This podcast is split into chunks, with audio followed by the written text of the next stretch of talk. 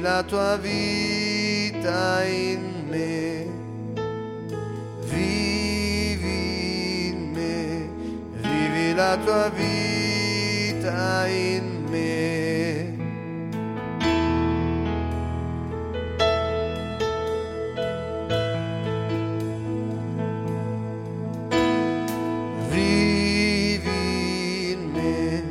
Vivi tua vita in me.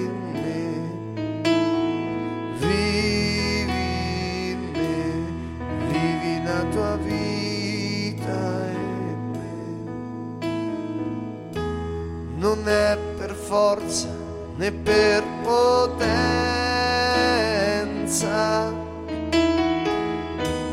ma è per lo Spirito di Dio. Non è per forza né per potenza,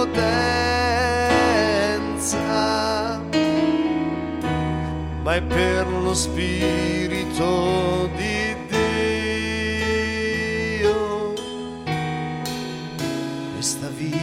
Nella carne io la vivo.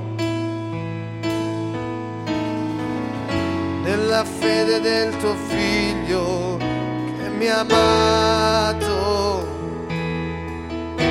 e ha dato se stesso per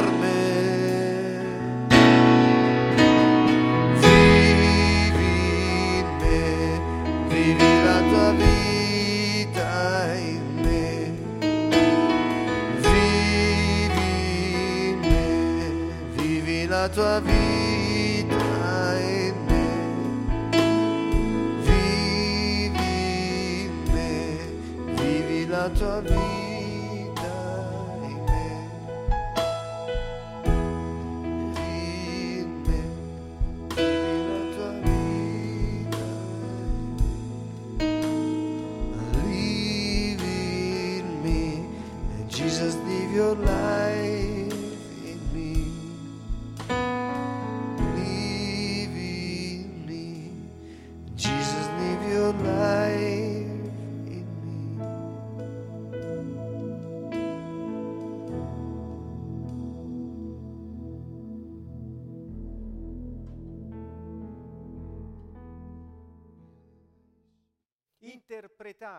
Text interpretovať znamená jednoducho pochopiť význam ten originálny, ktorý písateľ, autor chcel dať samotnému dokumentu a môcť ho tak dať a vysvetliť tým, ktorí ho ten text dnes počúvajú.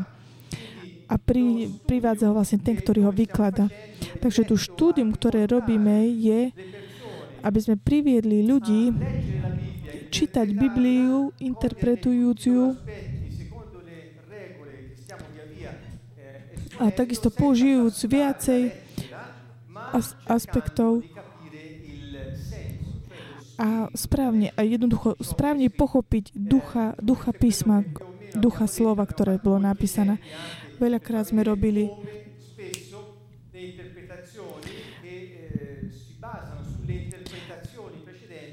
takisto sme po- videli to, že veľa interpretácií, ktoré bolo interpretovaných, vlastne len výklady, sme videli, že mnoho to vedie také falošné a nesprávne výklady. Takže poprvé je veľmi dôležité vidieť ten význam, ktorý ten originálny pôvodný písateľ dal jednotlivým slovám. Pretože inak by to bolo taká falzifikovanie, o, také falošnosť textu pri písaní falošného významu. Ak chceme tak zblízka vidieť tento argument, nemôžeme tak zabudnúť také tie základné pravidlá hermeneutiky. Je, sú to štyri, ktoré môžu pomôcť mať taký v takom tom smere v, ta, v našom štúdiu. Takže poprvé je to kontext, po druhé je to jazyk, po tretie je to kultúra a po štvrté je to história. Začal som od týchto pravidiel. Prečo? Pretože nemôžeme interpretovať historický dokument bez toho, aby sme ho nedali do kontextu to, čo čítame,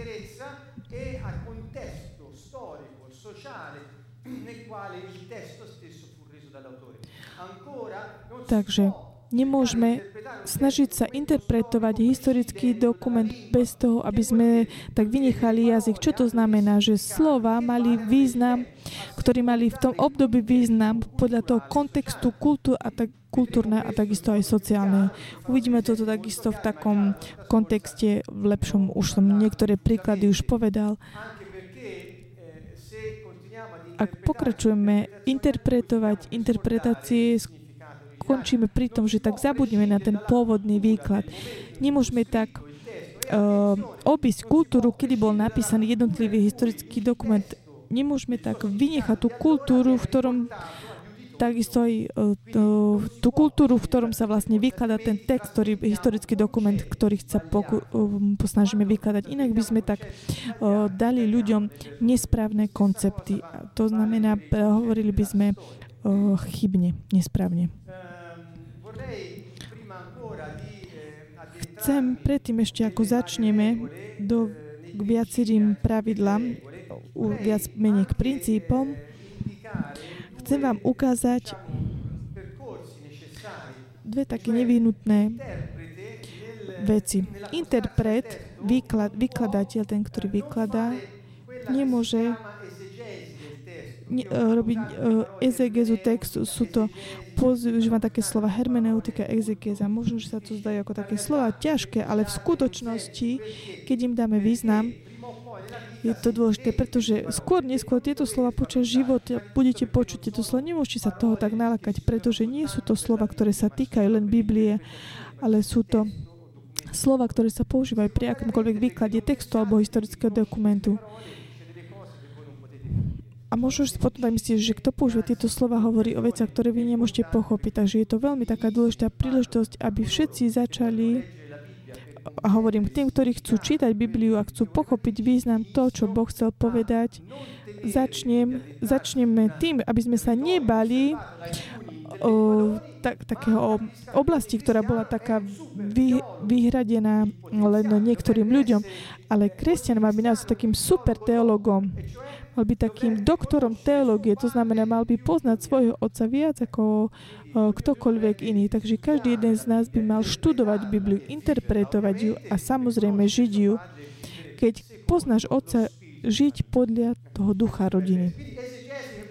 Takže exegeza znamená vysvetliť význam textu slova v tom čase, v ktorom bolo napísané. Takže exegeza je, to veľmi jednoducho. Urobím príklad, na, veľmi taký praktici. V Rímanom 1.1 začína ja Pavol ja Pavol, služobník Krista Ježiša. Grečtina používa slovo duros. Tieto slova, ktoré sú v gréčtine, mm, sú k dispozícii všetkým. Toto slovo znamená sluha. Čo to znamená?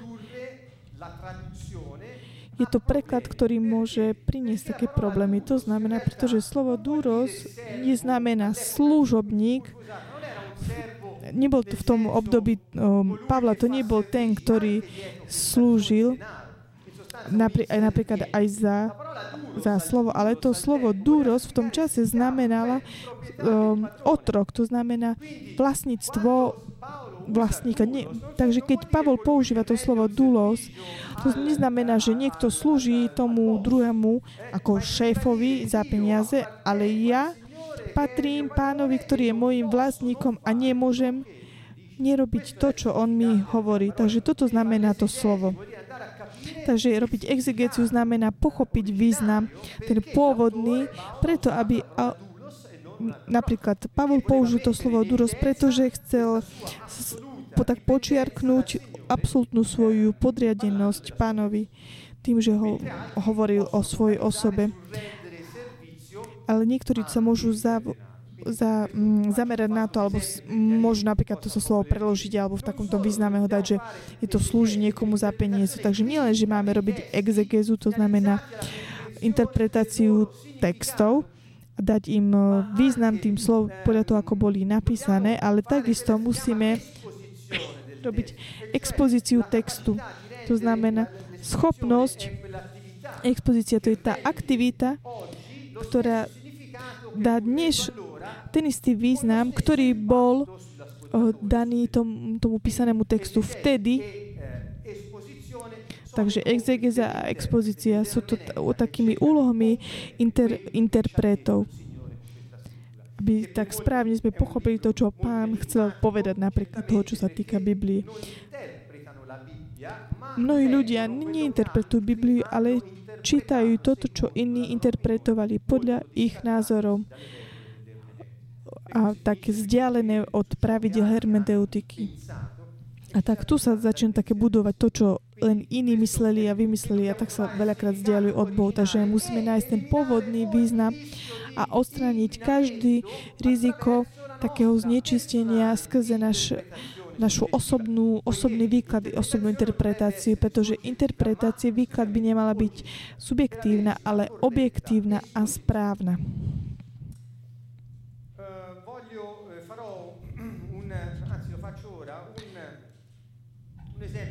Urobím veľmi taký, veľmi taký dôležitý príklad, ktorý nám pomôže tak vstúpiť do toho prostredia kontextu. Ale skôr pozrieme sa 2. Timotejov 2.15. Takže keď sa približíme k hermeneutike, čo máme robiť? Aby sme študovali text a našli ho význam, musíme mať toto, toto postovať. Pa, Pavol hovorí Timotovi, vieš,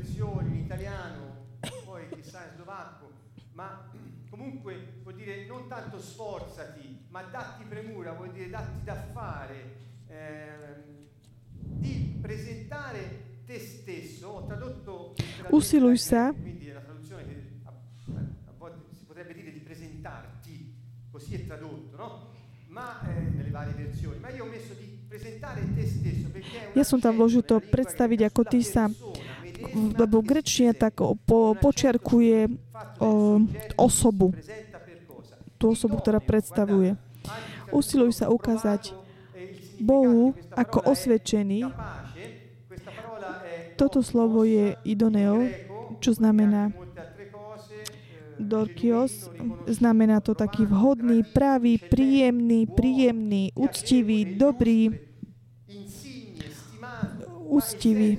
A význam, ktorý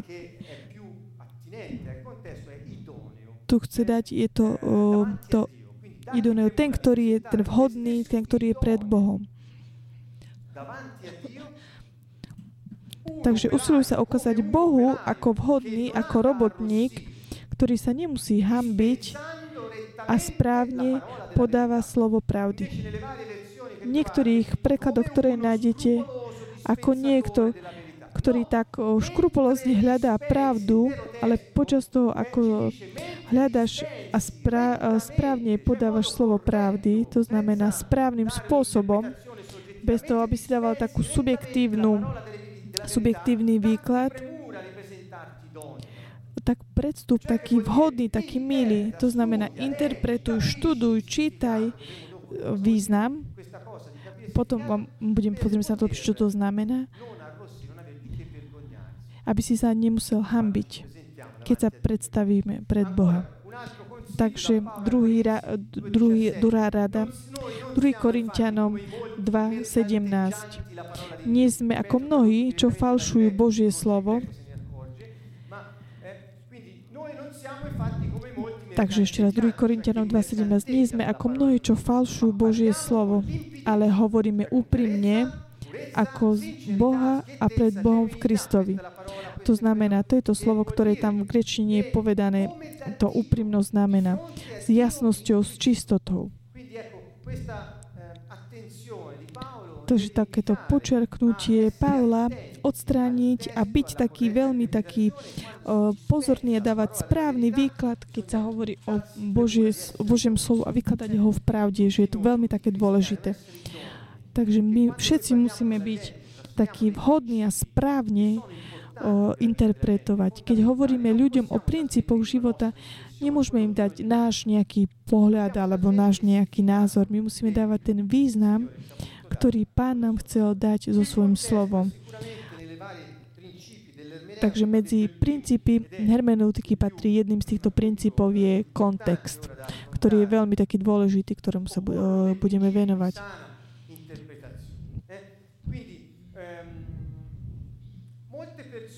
Mnoho ľudí, prepačte, vrátim sa ešte k týmto Pavlovým slovám, mnoho ľudí, mnoho ľudí za, hovorí, že tak prebyť, aby sme interpretovali, netreba študovať, čítať, stačí mať Ducha Svetého. A toto, ak nie, Boh by nás tak nepoznal, nepozval k tomu, aby sme boli takí, takí hľad, hľadaví, takí praví a príjemní a hľadali Jeho slovo. Samozrejme, slovo nemá byť interpretované subjektívne. Ak text v grečtine hovorí jednu vec, nemôže sa povedať, že podľa nášho pohľadu to chcel povedať ignorujúc to, čo chceli povedať v tej dobe s tým textom. Takže musíme byť naozaj čestní. Ak text hovorí jednu vec, ktorá nie je dobrá, my nemôžeme interpretovať tento text podľa toho, ako by sme chceli a ako by sme chceli tak potiahnuť tú prikryvku, ako sa to páči nám. Pretože Biblia sama nám hovorí, aby sme neinterpretovali Bibliu subjektívne. Takisto je mnoho ľudí, ktorí čítajú starý zákon a sú, sú to historické príbehy. Oni mali svoj význam a ich aplikujú tak subjektívne v ich živote v tom čase teraz, špekulujúc nad tým, čo v tom starom zákone o tom povedali, vytvárajúci určité princípy, nejaké, predstavovať nejaké veci dozadu ob, a obchádza tak uh, kontext historický, v ktorom boli tie príbehy napísané, pretože sú časti histórie. Sú to knihy historické, nemôžeme toto obísť jednoducho. Chcem jednoducho len tak povedať, um, a tak, s čím som sa tak stretol, aby sme videli, keď niekto pochybil a vrátiť sa naozaj späť. Duch Svetý samozrejme osvecuje. On je ten, ktorý hovorí to, čo chce povedať Božie slovo. Ale keď my nasledujeme princípy pre správny výklad, interpretáciu, ak by ich nenasleduješ, nie je to Duch Svetý, ktorý ťa vedie pretože si to tí, ktorí chceš tam vidieť tie veci, tak ich tam vidie. Ja tom hovorím úprimne, ak ty chceš počuť niektoré pre, niektoré také pre, precízne veci v Biblii, jednoducho im nájdeš. Buď si istý, pretože kde sa to proste prečítaš to, tam ti to, um, tam sa ti to ukáže. Napríklad, um, aj mne sa takisto stalo, že ľudia mi hovoria veci, ktoré som ja nikdy, nikdy nepovedal. Takže hlboké zjavenie to nie je nič iné ako plné pochopenie významu toho, čo by bolo povedať. Toto slovo zjavenie, čo to znamená? Že to, čo predtým si nechápel, potom to jednoducho chápaš. Kedy? Potom, keď ti bolo vysvetlený význam. Zjavenie to nie je nejaké, že ti padne nejaká tehla z hlavy, e, tehla z neba na hlavu a že potom to pochopíš. Jednak to vedie k tomu, že Duch Svetý ti dáva svetlo dovnútri teba tým, že už máš ten obsah a že potom vidíš všetko to, čo by ti bolo ako keby také zakryté závojom. Napríklad, keď hovoríš nejakou osobou a ona ti hovorí nejaký príbeh, ktorý ti porozpráva, správali alebo ktorý si zažil a, a keď ti to tá osoba vysvetlila a nakoniec povie, aha, teraz som to pochopil, toto je zjavenie. To znamená vyjasnia ti to, čo bolo také zakryté a, to si ne, a nedokázal si to objasniť. Zjavenie Ducha Svetého je nie to nič iné, ako tak odstraniť každú prekážku, aby si videl význam toho, čo ti bolo povedané alebo ukázané a význam je iba ten jediný originálny. Takže svetlo Ducha Svetého, ktorý sa snaží osvietiť, uvidíme potom, ako te, prichádza ten proces toho zjavenia, môže byť mm, také, môže, máš mať prekažky, pretože keď ty máš nejakú predstavu, že chceš tam nájsť toto, aby to tam bolo napísané, o, jednoducho to tam ne, vidíš. Ty nechceš ty chceš počuť niečo iné, pretože ty už si presvedčený v sebe, že chceš to tam toto nájsť. Nie je, nie je najhorší hluchý ten, ktorý nechce počuť. Kto má uši, nech počúva. Takže naopak, zjavenie je zaručená, ak nasleduješ princípy výkladu. Ak nasleduješ tieto princípy výkladu, je to zaručené, že budeš mať zjavenie. o tom, čo si číta, z toho, čo si čítal. Takže opakujem, hermeneutika to nie je nejaká nádavka, ale je to interpretácia, výklad nejakého textu. Opakujem, minulý týždeň som tiež hovorí, význam, to je intim, intimný význam to, tých slov, ktoré sú použité v nejakom dokumente. My, právnici, keď chceme pochopiť, čo hovorí nejaký zákon, musíme pochopiť ducha Takto my hovoríme tak medzi nami. A má to význam. Vidíte ten význam? To znamená, keď pochopíme ducha, ideme hľadať ten pôvodný význam, ktorý bol v mysle toho, ktorý napísal zákon. Aby, aby priniesol určitý uh, výsledok. Keď aplikuješ ten zákon nie podľa ducha, ale podľa iného ducha, výsledkom je, je zrada. A tak preto, keď na súdoch sa aplikujú zákony, sa, sa pripomína sudcový duch zákona, to znamená ten pôvodný význam zákona. Snaží sa, snaží, snažia sa nájsť autentický výklad. Takže zákon, ten, čo napísal zákon, napísal, že ten zákon chcel povedať, to znamená, aký bol ten pôvodný zámer. Toto sa znamená, toto znamená výklad autentický, interpretácia autentická. Takže my uh, právnici vieme, uh, ako sa pracuje s originálnymi informáciami. Pracujeme od rana do večera, pretože ľudia veľakrát, keď sa približia k Biblii, nehľadajú du- ducha slova, ale snažia sa používať svojho ducha, aby tam videli to, čo oni chcú. Takže musíme sa naučiť byť taký čestný pri výklade, pri interpretácii Biblii. To znamená snažiť sa vždy prinášať pravdu, správny význam, ten, ktorý tam naozaj je. Kontext.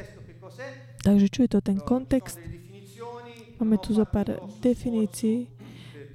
Nemusel som sa nejako namáhať, aby som ich našiel. Stačí si nájsť obyčajný talianský slovník a prekopírovať. Takže pozývam vás, choďte a hľadajte významy slov.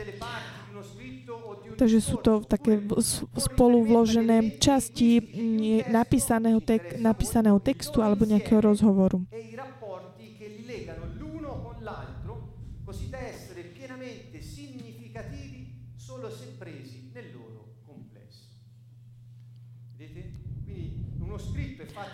Takže Takže sú to vlastne napísané časť z viacej časti a keď ich musíš ich tak vložiť dokopy, ako také pucle dokopy, uh, to je ako keby ste nedali pucle dokopy a nevidíte taký ten obraz, to, že má kontext, to znamená tak pospájať všetko to, čo bolo napísať, alebo to situácie, v ktorých sa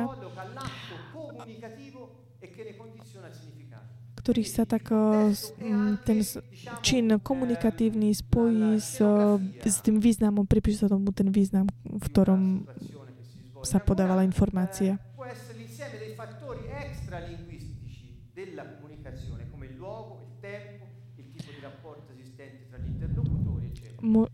a takisto ďalšou vecou, ktorý kontext, je to vlastne vloženie taký spolo, také pochopenie miesta, času, typu vzťahu, existencie medzi tými, ktorí tam vystupujú alebo ktorí sú opísaní. Takže toto znamená kontakt. Je to prostredie, kde komunikácia, miesto, čas ktoré autor používa na to, aby definoval, opísal nejakú vec. Chceme sa pozrieť lepšie, že kontext nemôže vynechať nemôže tak obísť tú situáciu sociálnu, psychologickú, to prostredie, takže keď musíme pochopiť, že keď autor napísal, ne, použil nejaké slovo mm, a pozrieť sa na to, na, na to sociálne prostredie. Napríklad, keď Ježiš, sa, keď sa spýtali Ježiša, čo si myslí o rozvode. Pamätáte si všetci túto otázku, ktorá bola podaná Ježišovi Kristovi. A on jednoducho, namiesto toho, aby povedal, že čo si on myslí a povedal, na počiatku Boh stvoril človeka a muža. On im neodpovedal, že ako keby rozvod bol problémom, ale on im odpovie, že čo je koreňom efektu rozvodu. Problém nie je rozvod, ale problém je to, že ľudia sa neberú spolu. Jedine vtedy, ak žena a muž žijú duchovne a potom sú vlastne zjednotení Bohom. To znamená, nemôžeš rozdeliť to, čo Boh zjednotil. Jedine ak len v prípade pornej. A teraz počujete toto slovo, ktoré nie je veľmi také ťažké na pochopenie. V Matúšovi Ježiš, o Matúšovom evanieliu Non è possibile, a meno che non je napísané toto. Ježiš hovorí, nie, no, takže rozväznie sa možno len, ak sme v, ak je v situácii tej pornej. V niektorých prekladoch sa hovorí len v prípade konkubinátu. Pochádza zo slova konkubinát, kde je to že žiť spolu viacerí ľudia. Samozrejme, niektoré vyk- potom sú niektoré ďalšie výklady, ktoré hovoria, konkubinát to neznamená len ísť nejakou prostitútkou, mať vzťah s prostitútkou, ale žiť s inou osobou, keď si uh, ženatý alebo vydatý s inou. Takže boli z tohto slova tak vyťahnuté tieto významy. A teraz sa pozrieme na to, že či majú tento správny význam, ale nie dnes, ale v tom období, keď, keď povedali to slovo, použiť to slovo porné a mal svoj výklad. Iní to prekladajú ako smilstvo. Slovo smilstvo je pre mnohých taká mysteriózna pre obyčajných ľudí. Smilní to znamená používať telo na sexuálne akty vtedy, keď nie si ženatý alebo videte. To znamená žiadostivé použitie tela mimo manželstva, tým, že nie si v manželstve. Takže toto, čo chcel povedať, ak to interpretuješ ako konkubinát, ako spolužitie s niekým, byť o, ženatý s niekým inom, to znamená, tak len v tomto prípade je rozvod možný, ale ak pozrieš smilstvo, takže za každý, keď je nejak, nejak použitie tela sexuálnym spôsobom a stratí to aký, akékoľvek použitie tela, ak za každým, keď niekto používa svoje telo mimo manželstva, mal, bol by to správny dôvod na rozvod. Takže chápete, aká je rozdiel medzi týmito vetami. Takže interpretácia jedného jediného slova. Takže chápete, čo to znamená pornea ide napríklad z porneja slova pochádza pornografia. To znamená mať dočinenie so žiadostivosťou, so sexom. Takže toto slovo porneja, ja som nechápal skutočne, čo to znamená. Pretože v slovníku ktoré sa používajú na, na gymnáziách. Sú tam dva také základné významy. Jedno znamená prostitúcia a ďalší znamená modlárstvo. Takže, ak sa to hovorí, myslí tým prostitúcia, to neznamená žiť s inou osobou, ale to znamená, že tvoj spoločník išiel žiť predal o svoje telo za peniaze a, aby si sa, a tým pádom by sa vlastne mohol rozviesť s ním.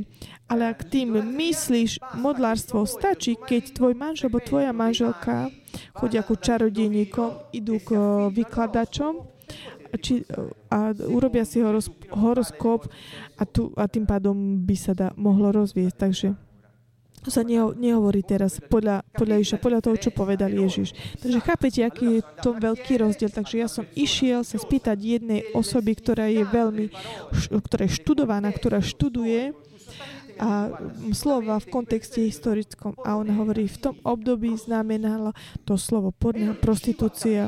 A ja som nedokázal pochopiť, ako je potom možné limitovať toto slovo iba na prípad prostitúcie. Keď Ježiš teda povedal, že je možný rozvod len v tom prípade porné.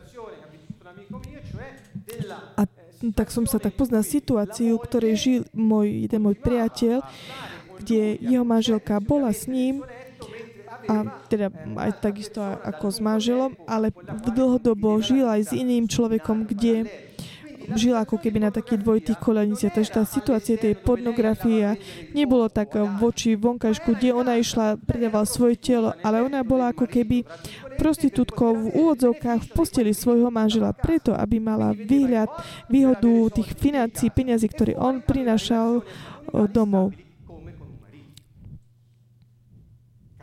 Takže chápete? tu sa tak otvára iný svet.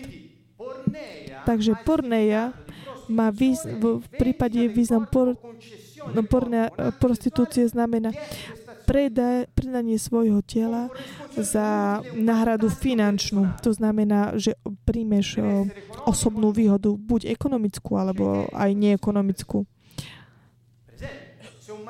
Napríklad, ak manžel má ženy po, mimo manželstva, ale pokračuje, žiješ s manželkou, pretože sa mu páči mať e, služku v dome, tým pádom ne, um, neminie peniaze na niekoho, kto by mu sa mu staral o domácnosť a tým má manželku len preto, aby mu držala domácnosť. Tak, tak, takisto toto je prípad porné. Takže chápete, význam je základný.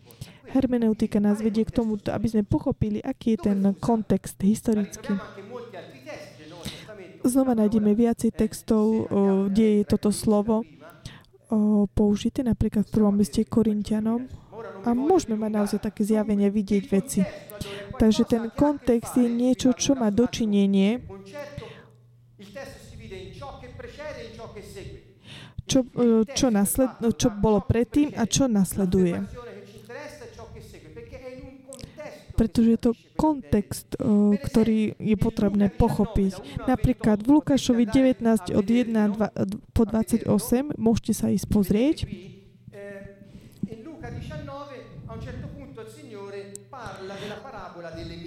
Pán hovorí o podobenstvu o mínach. Toto podobenstvo o mínach, kde v niektorých častiach z Nového zákona je to podobenstvo o talentoch. Závisí to podľa toho, v akom to hovorí to o tom, že sú určité prostriedky, míny, ktoré boli zverené niektorým ľuďom a on im nechá, aby ich spravovali tieto prostriedky a títo, niektorí spravujú lepšie, niektorí horšie a on keď sa potom vráti ten vlastník, dajú mu to, čo získali, ako ich spravovali. Niekto, a niektorí mu dali toľko, koľko zarobil, niektorí menej, niektorí viac a niektorí ani to. A, Takže Ježiš dá také vyjasnenie. Keď prostriedky, ktoré máš v rukách, nepoužíváš ich preto, aby si mohol dať o, eš, via, eš, také zhodnotenie vlastníkovi, ktorý, ktorú ti ich dal, takže bude ti vtedy zobraté aj to, čo ti bolo dano, pretože si neschopným správcom. Jednoducho je to podobenstvo, ktoré spraví, hovorí o správnom a zdravom spravovaní prostriedkov. Čo to hovorí o tom spravovaní tých mínach, talentoch? Čo to znamená? Musíme sa ísť pozrieť do kontextu.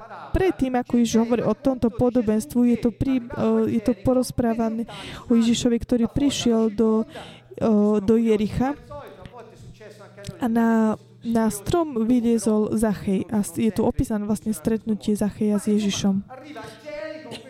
Takže príde tam s týmto národom, s, s veľkým zastupom e, Ježiš a vidí Zacheja na strome a pohovorí mu, poď sem, dnes večer chcem jesť u teba.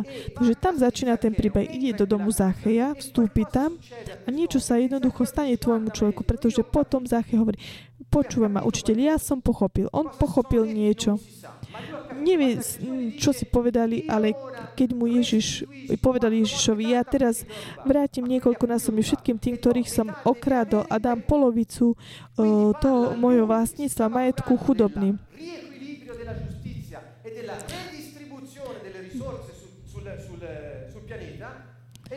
Takže a potom ho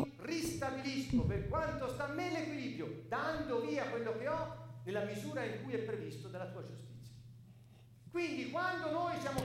Takže keď my sme povolaní, aby sme pochopili, čo je to podobenstvo o minách, nemôžeme o, tak obísť toto. Takže aký je princíp správovania? To znamená zekvilibrovať to, čo si robil, dať to do nového ekvilibria, zhodnotiť to a dať ďalej. To znamená produkovať benefit s tými minami, ktoré máš k dispozícii. Neznamená to akumulovať soldy, ale dať ich do obehu, aby ľudia, ktorí nemajú, aby mali, aby všetci začali mať uh, uh, takéto dobra, ktoré pán pripravil pre ľudí, ktorí sa nepozrú do celého toho kontextu, to má význam úplne niečo iné. Toto podobenstvo neznamená tak akumulovať peniaze naozaj dať tak do obehu a dať do takého spoločného obehu pri spoločné dobro peniaze. Ale ak to počítaš tak mimo toho kontextu, tak nepochopíš, aký to má ten kontext. Takže preto čítajte Evangelium, čítajte Božie slovo, ale nedávajte tomu také subjektívne interpretácie.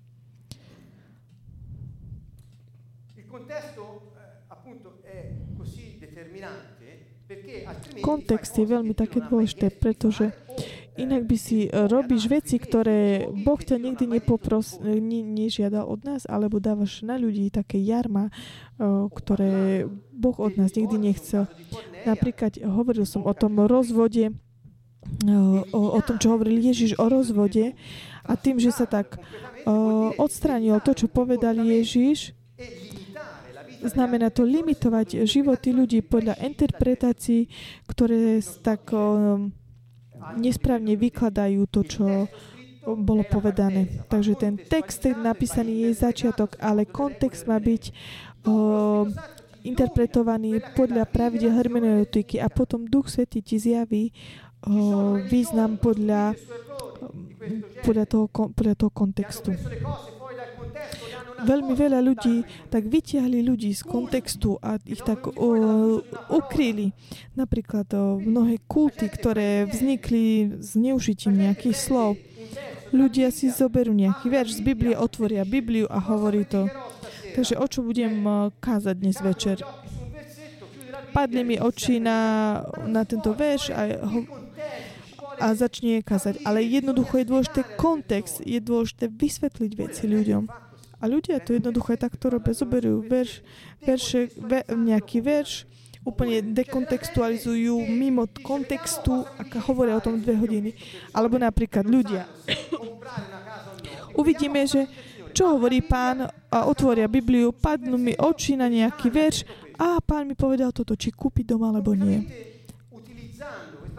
úplne používať Božie slovo ako takú lotériu podľa toho, na akej stránke sa Biblie sa otvorí. Nemôžeme zneužívať Božie slovo, nemôžeme zneužívať o, písma. Ak nekontextualizuješ, skončíš tak, že budeš mať pri tom, že no, budeš mať svoj text a nie ten, ten originálny. Napríklad Pavlové listy nemajú cieľ dať a vysvetliť posolstvo nebeskom kráľovstve. Ich cieľom je presne vyriešiť niektoré špecifické problémy, ktoré mali ľudia v jednotlivých církvách miestnych. Pro, vznikali problémy v Efezane, v Efeze, v Korinte, vo v Filipách a on hovoril a písal im a odpovedal na tie otázky, na tie problémy, ktoré mala tá miestna církev. Ale Pavlové listy neohlasovali dobrú zväzť o nebeskom kráľovstve, pretože Pavol ohlasoval nebeské kráľovstvo. On hovoril všetkým. Prečítajte si knihu skutkov a tam sa píše, Pavol hovoril o nebeskom kráľovstve, ale keď písal cirkvam, pretože mali problémy so žiadostivosťou, o zneužívaní, o incestoch, o, o mm, domácej nemorálnosti, on potom písal cirkvám tieto riešenia s výsledkami s riešeniami, a, a ktoré boli tak zamerané teda tým jednot, tým jednotlivým církvam a na odpoveď na tie ich problémy. Takže ty nemôžeš aplikovať list Paula ako doktrínu pre teba dnes. Musíš ju aplikovať, ak v tom prípade je to to isté, ako to bolo v tom období Pavla. Ak si s drahým priateľom, ktorý ktorý je v situácii 1. Korintianom 7, kde bol predtým neveriaci, oženil sa, potom sa obrátil a jeho veriaca zostala neveriaca. Takže 1. Korintianom 7 hovorí, ak brat, ktorý už je obratený a má ženu, ktorá je neveriaca, a manželka mu umožní, aby, aby žil podľa svojej viery, nech, nech zostane s ním, ak chce aký príklad majú muže. Ale ak chce odísť, nie si zviazaný s nikým. Nech, nech chce ísť preč, niekde preč. Takže toto slovo, ak nie si v tejto situácii, nemôžeš ju aplikovať a urobiť o tom o ďalšie doktríny alebo akúkoľvek vec, ktorá vytvorí určité situácie, ktorá ani neexistuje v tom kontexte.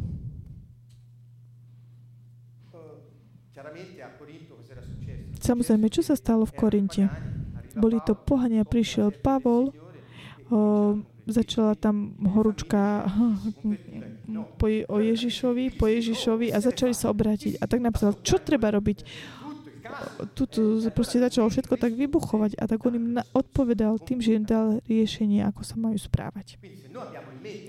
Takže ak máme v mysli toto, vieme, ako je dobre pochopiť o, tieto veci. Takže ak študuješ len listy Pavlove, ja poznám osobne niektorí ľudí, ktorí študujú len listy Pavlovi, potom skončíš len preto, že máš také silné doktrinálne správanie a stále hovoríš uh, ľuďom, ako sa majú správať bez ohľadu na to, v akej situácii sú. Napríklad, opakujem, v liste Korintianom slovo korit znamená kor, ako korupcia. Tam bol problém, mali tam problém korupcie, uctievanie mm, sexu. Takže on dal mnoho takých pravidel, ktoré sa týkali takých sexuálnych aspektov, takisto aj čo sa týka v manželstve. Prečo? Pretože tam bol tento problém. Napríklad v niektorých slovách sa hovorí o tom, že prikryť si hlavu, potom v iných častiach hovorí o, ak nevieš, pre, a v akom kontexte prichádzali tí ľudia na stretnutia, ako môžeme pochopiť to, o čom hovorí. On povedal ostriať si vlasy mužom. Prečo? Pretože predtým v Korinte ľudia, muži, ktorí boli prostitútmi v chrámoch a ktorí boli k dispozícii, uctievať Boha tým, že boli k dispozícii mo- mohli robiť s nimi sexuálny styk to, na uctievanie svojho Boha. To,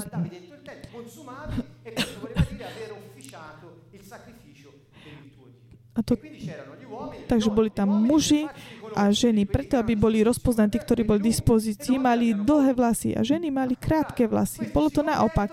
A títo sa obrátili a potom chodili na tie, eh, na, na, a stali sa časťou církvy. A tak on povedal, hej, hej, že ten, kto má dlhé vlasy, nech si ostriha. A ženy, nech si nechajú vlasy narasť. A tu urobili uh, ľudia doktríny mnohých typov. Doktríny náboženstvo. Ale to nemá absolútne nič uh, spoločné. Vtedy to bola taká nevyhnutnosť praktická, sociálna, keď Pavol písal tie listy pre Korintianov. Takže keď kontextualizuješ, kontextualizuješ text, to znamená, vtedy odstráníš uh, chyby, zabrániš vzniku chybám a nedáš význam slov, ktoré nemajú tie slova jednotlivé. Takže slovo má význam na základe toho, čo bolo povedané predtým. A my sami takisto robíme toto. Takže ďalší princíp, druhý, ktorý sa týka kontextu, je tento.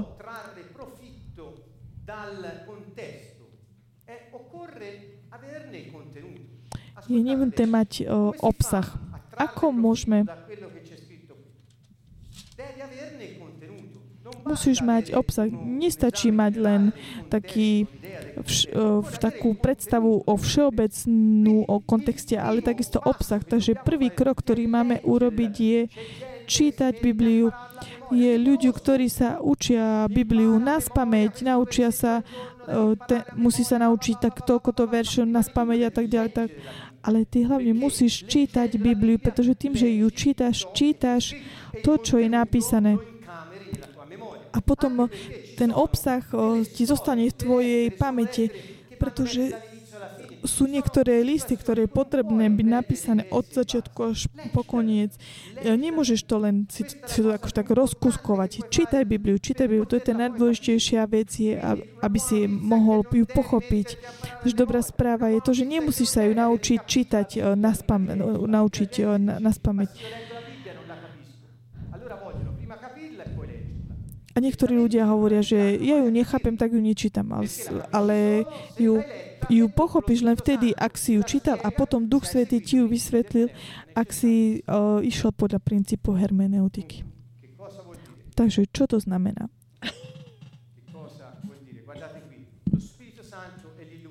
Duch Svetý a zjavenie. Čo to chce povedať? Keď si čítal Bibliu, inštrukcie, informácie, ktoré sú uh, zákon, jednoducho zostanú vnútri v tebe. keď máš tieto informácie vnútri v tebe, Duch Svetý ti ich tak eh, vyťahne z tvojej pamäti a na základe informácií, ktoré si tak uložil v tvojej pamäti, Ti- ti tak ukáže, tak pospája tie veci, ktoré si čítal. Ako môže dať pospájať veci, ktoré sú v Evaníliu, ktoré sú v jednom liste, ktoré sú v niektorej časti starého zákona. Pretože Boh nemení nikdy predstavu o veciach. Takže keď o, študuješ niektoré koncepty, musíš tak študovať vo všetkých knihách o Biblie. Ako môžeš dať veci dokopy a povedať, a teraz som pochopil. Musíš najprv prečítať Bibliu celú. Takže je to úplne taká banálna vec. Takže Ján 16, 12, 15. ho ancora da dirvi, Je- je- Ježiš hovorí, veľa vecí vám mám ešte povedať, ale nie ste ešte pripravení na to. Ale keď príde potom Duch Svetý, Duch pravdy a On vám ukáže, zjaví vám pravdu, pravdu v plnosti. Ak ty čítaš Bibliu, hľadaš, o, v- ten kontext, aplikuješ o, hermeneutiku, všetko toto, Sei immerso a si tak ponorený tak, v tých Božích myšlienkach, Boh v tebe qual è il suo pensiero. Ukáže, aká je jeho myšlienky, pretože ti dá spolu tak tie myšlienky, tie veci, ktoré už máš a potom ti to urobí taký klik v hlave. Jednoducho pospája o, tie kúsočky dokopy.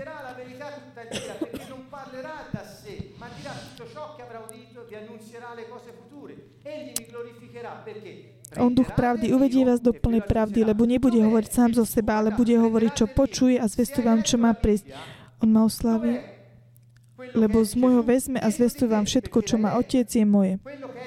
Preto som povedal, že z môjho vezme a zvestuje vám. To, čo je jeho, je vnútri v tebe.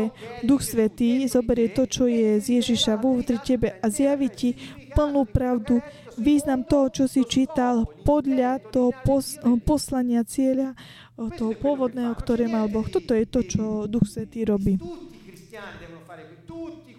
Toto musia robiť všetci kresťania, musia pochopiť originálny význam toho, čo o, Boh hovoril.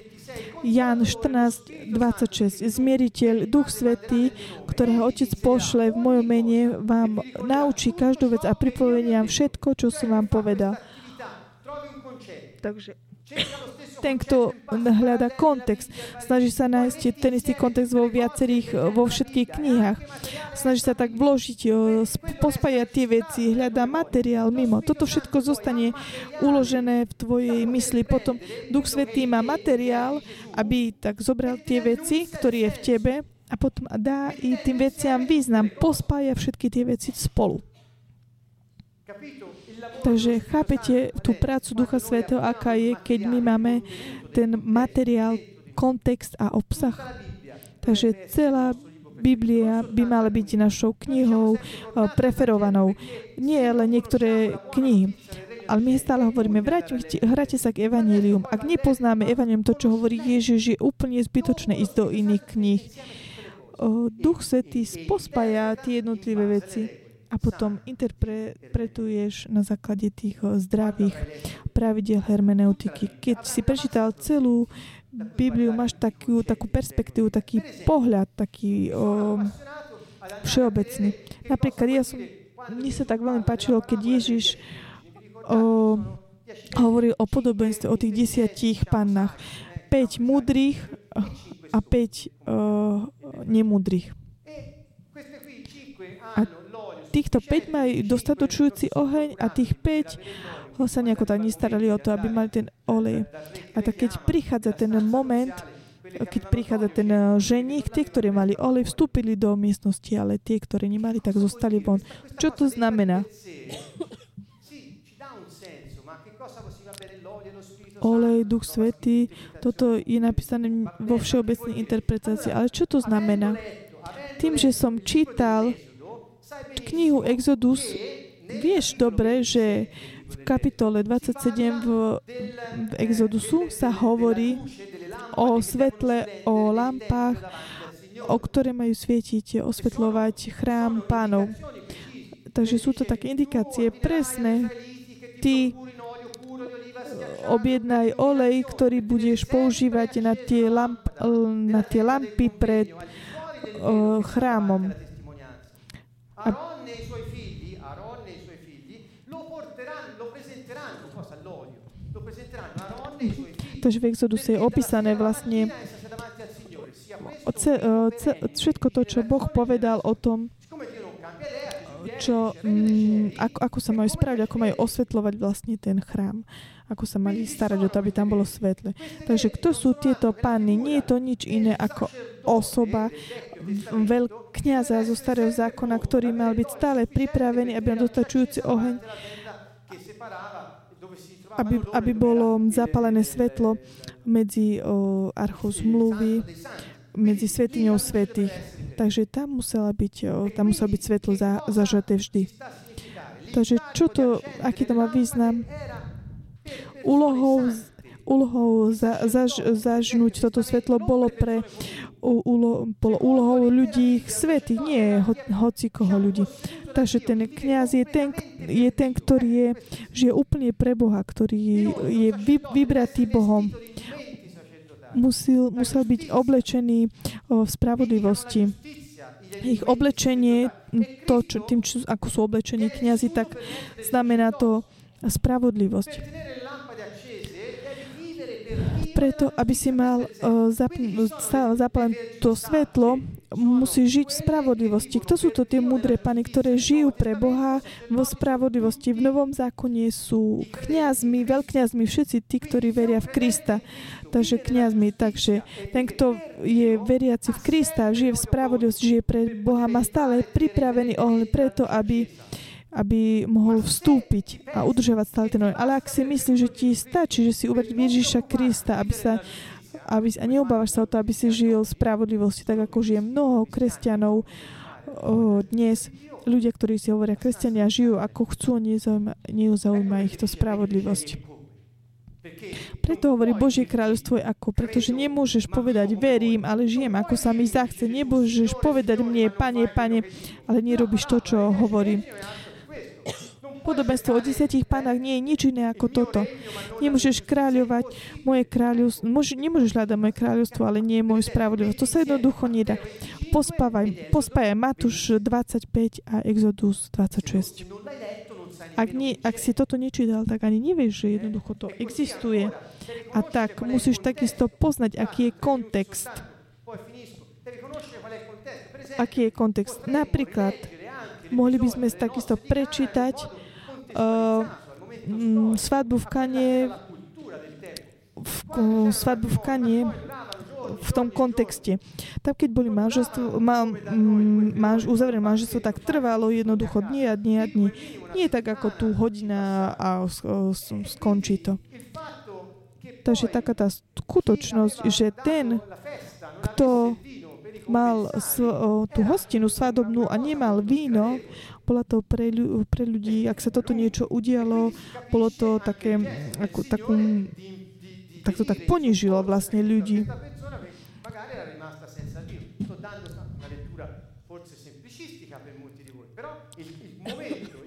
Takže ten moment, kontext bol takýto manželstvo, o, svadobná hostina, kde skončilo víno.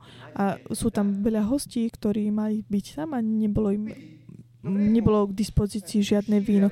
Že musíme pochopiť o, všetky tieto veci, dať ich do kontextu historického, literálneho, sociálneho a pospájať niek- tie časti z Biblie. Nevytrhujte texty, neextrahujte ich z kontextu. Ne, neotvárajte si Bibliu, pretože či kúpim či červené auto alebo modré auto, pretože tak vytrhá, vytrhávame o, texty, o, verše z Biblie. Takže preto, aby som vám dal ešte taký posledný príklad, nemôžete čítať vec, per esempio Romani 5.1 napríklad Rímanom 5.1. inizia con Začína ako leggere quello che c'è scritto in Romani 5.1 Nemôžeš prečítať, čo, čo je napísané v Rímanom 5.1. Ak si si neprečítal, čo je napísané v Rímanoch 4. Vysvetlím ti prečo. Rímanom 5.1 hovorí, a tak ospravedlnený z viery. To znamená, a tak o, vysvetľuješ ako následok toho, čo bolo povedané predtým. Takže preto, aby sme, aby sme pochopili, čo to znamená a tak, teda ospravedlnenie zviery, musíme ísť do kap, kapitoly 4. Keď sa pozrieš do kapitoly 4, začína takto. Čo teda povieme, čo dosiahol Abraham, náš praotec podľa tela? Čo teda? Preto, aby si pochopil tú kapitolu 4, musíš kontextualizovať to, čo bolo povedané čo bolo povedané v treťom. Takže to začína. Čo má teda Žid navyše? A tam je, znova tam je taká tá podmienka. A v kapitola 2 hovorí, a tak človeče, preto, aby si pochopil tú kapitolu 2, musíš začať o, kapitolovi 1 a tam píše Pavol, služobník Krista Ježiša. Takže začína, začni tu. A, a čím začína toto slovo? Pánstvom Ježiša Krista. Patrím Ježišovi a robím to, čo robí ho, to, čo hovorí on. Tak, takže teda a tak teda a tak teda. Sú to všetko slova veľmi také zaujímavé. Napríklad také vytrnuté vytrnuté verše z Pavlových listov. Mnoho ľudí chodí a tým, že pre, preklamujú Bibliu, hovoria, preklamuj verš z Biblie a potom uvidíš, že sa stane to, čo sa udeje to, to, čo hovoríš, to, čo... Mne sa, mne sa trošku zdá taká vec, taká poverčivosť, alebo nikdy som to nehovorila, ale musím to povedať. Nemôžeš chodiť okolo a hovoriť, proklamovať len tak si verše z Biblie. Pozrime sa list Filipanom.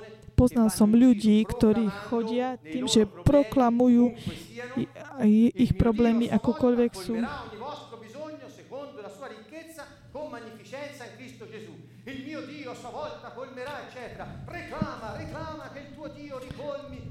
Nie, že by som túžil po, po daroch, ale túžim po ovoci, kto rozmnoží mm, vo váš prospech. Dostal som všetko, mám hojnu, som zahrnutý darmi. Prečo Pavol napísal túto frázu? List Filipanom bol napísaný na miestnej církvi, kde potreba Pavla a v církvi pre tých chudobné um, zozbierali peniaze a povedali, aby jednoducho zbierali um, peniaze a dali tým ostatným. Vo verše 16 je, veď aj do Soluna s tými raz, aj druhý raz poslali, čo som potreboval. Čo to znamená? Že to znamená, keď si dal, tvoj Boh sa postará o všetky tvoje potreby. Nemôžeš reklamovať, že tvoj Boh sa postará o všetky tvoje tvoje prostriedky a keď ty akumuluješ peniaze a nedávaš ich do, bohe, do obehu. Toto je princíp. Ak než kontextualizuješ, čo hovoríš? Chodíš okolo a hovoríš tak do vzduchu. A ako žiješ? Žiješ tak, ako sa ti zachce. Ukončím s týmto. Prepačte, trošku som sa tak rozhodnil, ale skutočne, keďže som videl, že toto ľudia robia, nemôžeme robiť tieto veci. Princíp, význam, obsah. Takže začneme dávať, začneme premiesňovať prostriedky, spravovať správne o, prostriedky pánové. Keď sa nás opýta o, na účet, o, vedzme, že máme byť naozaj takými správnymi správcami. A keď máme, máme dať ešte viac, je to princíp toho komového spoločného dobra. Je možné, že dnes kresťania ešte stále spia. A čo robia? A čo robia? Držia si peniaze vo vrecku, vo vrecku a čo hovoria? Tak, aj tak sa Boh postará o moje, o moje prostriedky. Snažíme sa žiť ako spravodlivosti. Žiť spravodlivosti. Lebo ži, potom žijeme ako tých 5 panien, ktoré boli tými nemudré. Snažíme sa žiť ako svety, pretože my sme svety. Pretože ten, kto je svetý, žije v nás. Takže ukončíme toto stretnutie dnes večer. Čítajte Bibliu, prečítajte si celú od, počie, od začiatku až po koniec. Prečítajte ju si tak ako aj prí, príbeh, ako históriu. A no, interpretujte ju podľa hlavných princípov hermeneutiky.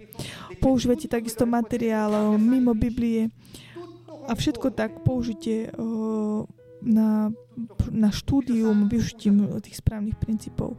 Všetko je také potrebné. Ak miluješ Boha, všetko tým, ktorí milujú Boha, všetko slúži na dobre.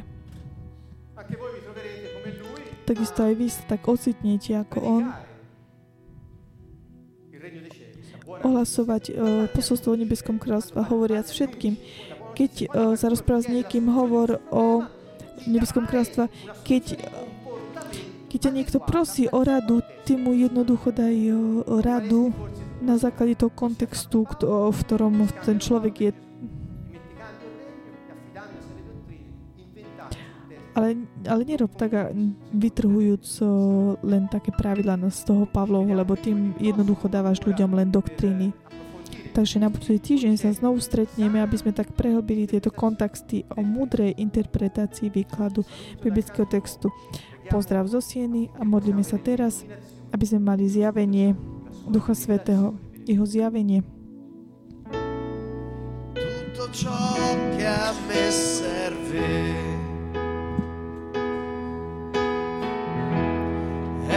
tuo regno